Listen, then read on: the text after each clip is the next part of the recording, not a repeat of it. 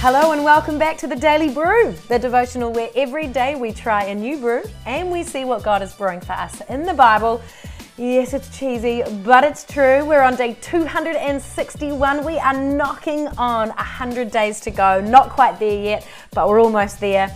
Let's look at the scriptures we are going to be reading today, and then we've got to get into this brew. I'm in particularly intrigued by this brew.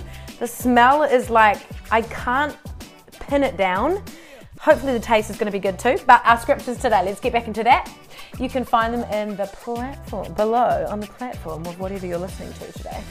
Psalm 108, verses 1 to 5. Galatians chapter 3, verses 26 to 29, and chapter 4, verses 1 to 20.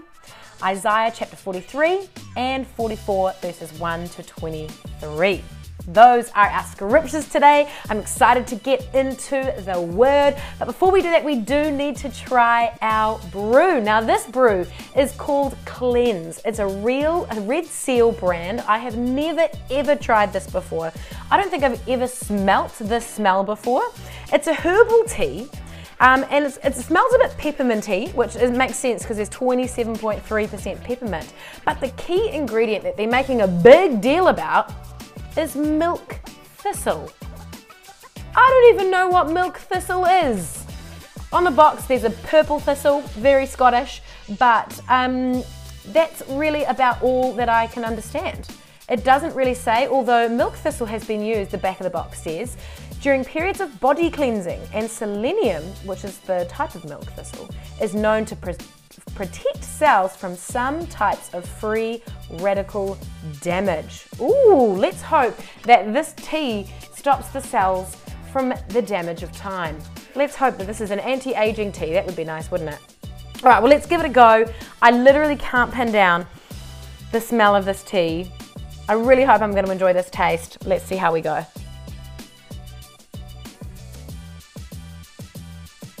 Oh, okay. It just tastes like a peppermint tea with a little bit of something something. But pretty much just mainly peppermint. And it's not bad, it's a good tea. There's a full flavour. I definitely, know, some peppermint teas are a little bit disappointing. This is a full peppermint tea flavour. Mmm. It's good enough for me to go back for a second sip before we get into the Bible. It does taste a little bit milky. I've put no milk in this tea, but it feels like I've put maybe a drop or two of milk in. This is fascinating. Oh my goodness, one more. Mmm. Mm-hmm. Mmm.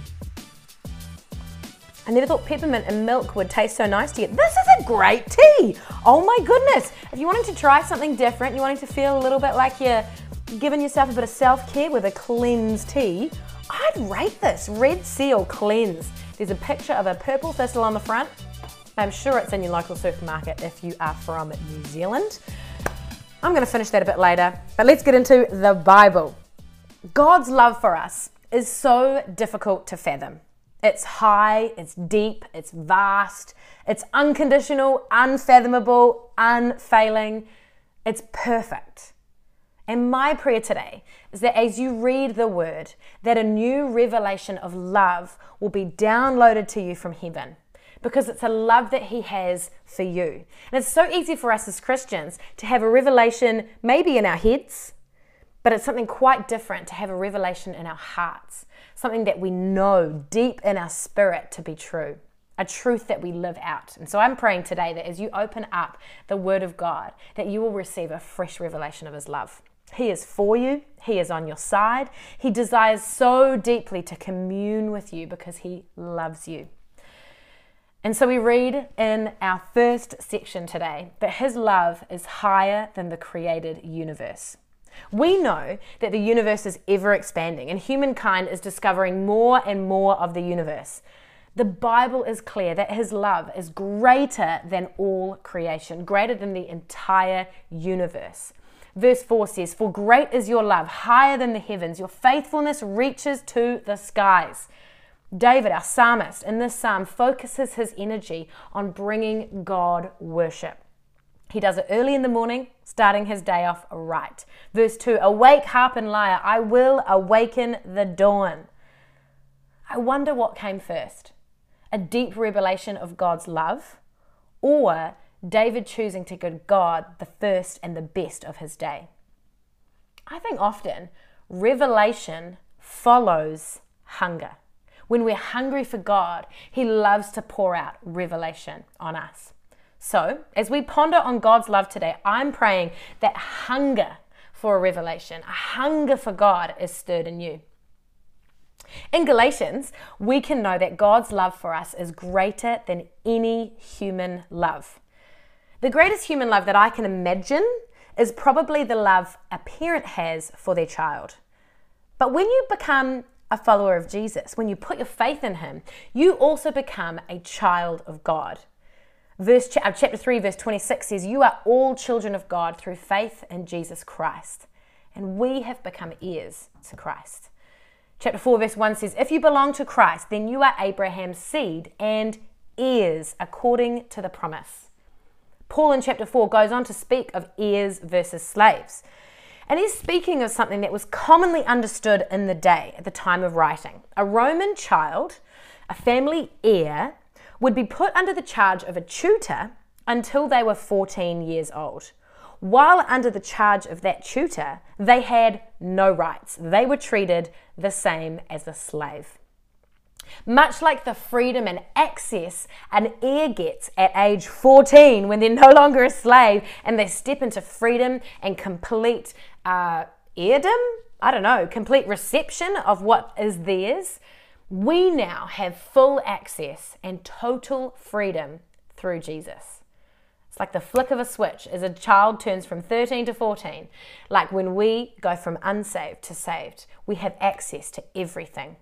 Even more than that, we receive the Holy Spirit who, who cares, who cries out, sorry, for God from within us. I love this scripture, chapter 4, verse 6 and 7. Because you are his sons, God has, or daughters, it means both. Because you are his sons, God sent the Spirit of his Son into our hearts, the Spirit who calls out, Abba, Father. So you are no longer a slave, but God's child. And since you are his child, God has also made you an heir. I want to encourage you that the Holy Spirit that lives in you is crying out to God the Father. If you can get your mind, your will, your emotions, your body in line with that cry of the Spirit within you, that is where hunger is stirred. And lastly, today in Isaiah, we read that God's love is more valuable than anything else, and it is so abundant.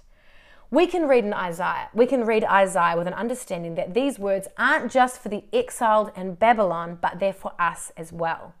And man, the beginning of chapter 43 reads like a love story. He says things like, I have summoned you by name, you are mine. I will be with you. You are precious and honored in my sight. I love you. Because of his love, he rescues, redeems, keeps us safe, draws us close, pursues us. Despite our failures, our faults, our blatant disobedience in the past, God's love overcomes. He declares a new day over his people, Israel, and over us. And he, re- he declares it in chapter 43, verse 18 to 19. You might know this one well. Forget the former things. Do not dwell on the past. See, I am doing a new thing. Man, as I read this today, I want you to receive this for yourself. Now it springs up. Do you not perceive it? I am making a way in the wilderness and streams in the wasteland. He calls us his chosen, the people he formed for himself. It's a picture of the glorious love of God.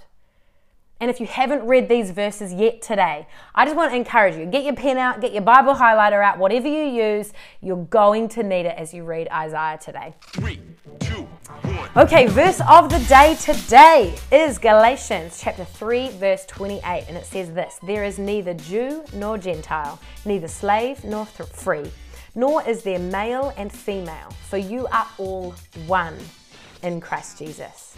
There is no excuse for discrimination, prejudice, or hatred among the children of God. Paul doesn't say differences don't exist, rather, he says these differences do not matter nor should they be elevated among the people of God. It may not be a popular opinion today, but it's biblical. We do have our differences, this is true. But the moment we make our differences more important than being one under Christ, we're in trouble. Don't let culture or status or gender become too central to your focus. Don't let these things define your identity. You are a child of God. That is your identity. And that's it today for the Daily Brew. Thank you so much for joining me for some amazing Bible and some delicious tea. I really pray as you open up the Word today that God just reveals that love that He has for you in a fresh way. In fact, I pray over the next few days as you seek Him more, as you stir that hunger for Him more, that He will continue to pour out His love and that it won't just be a head knowledge, but it will be heart revelation for you. All right. Well, hey, if it's the start of your day, have a wonderful day. And if it's the end of your day, good night, sleep tight, and we'll see you back here tomorrow for day 262 of the Daily Brew.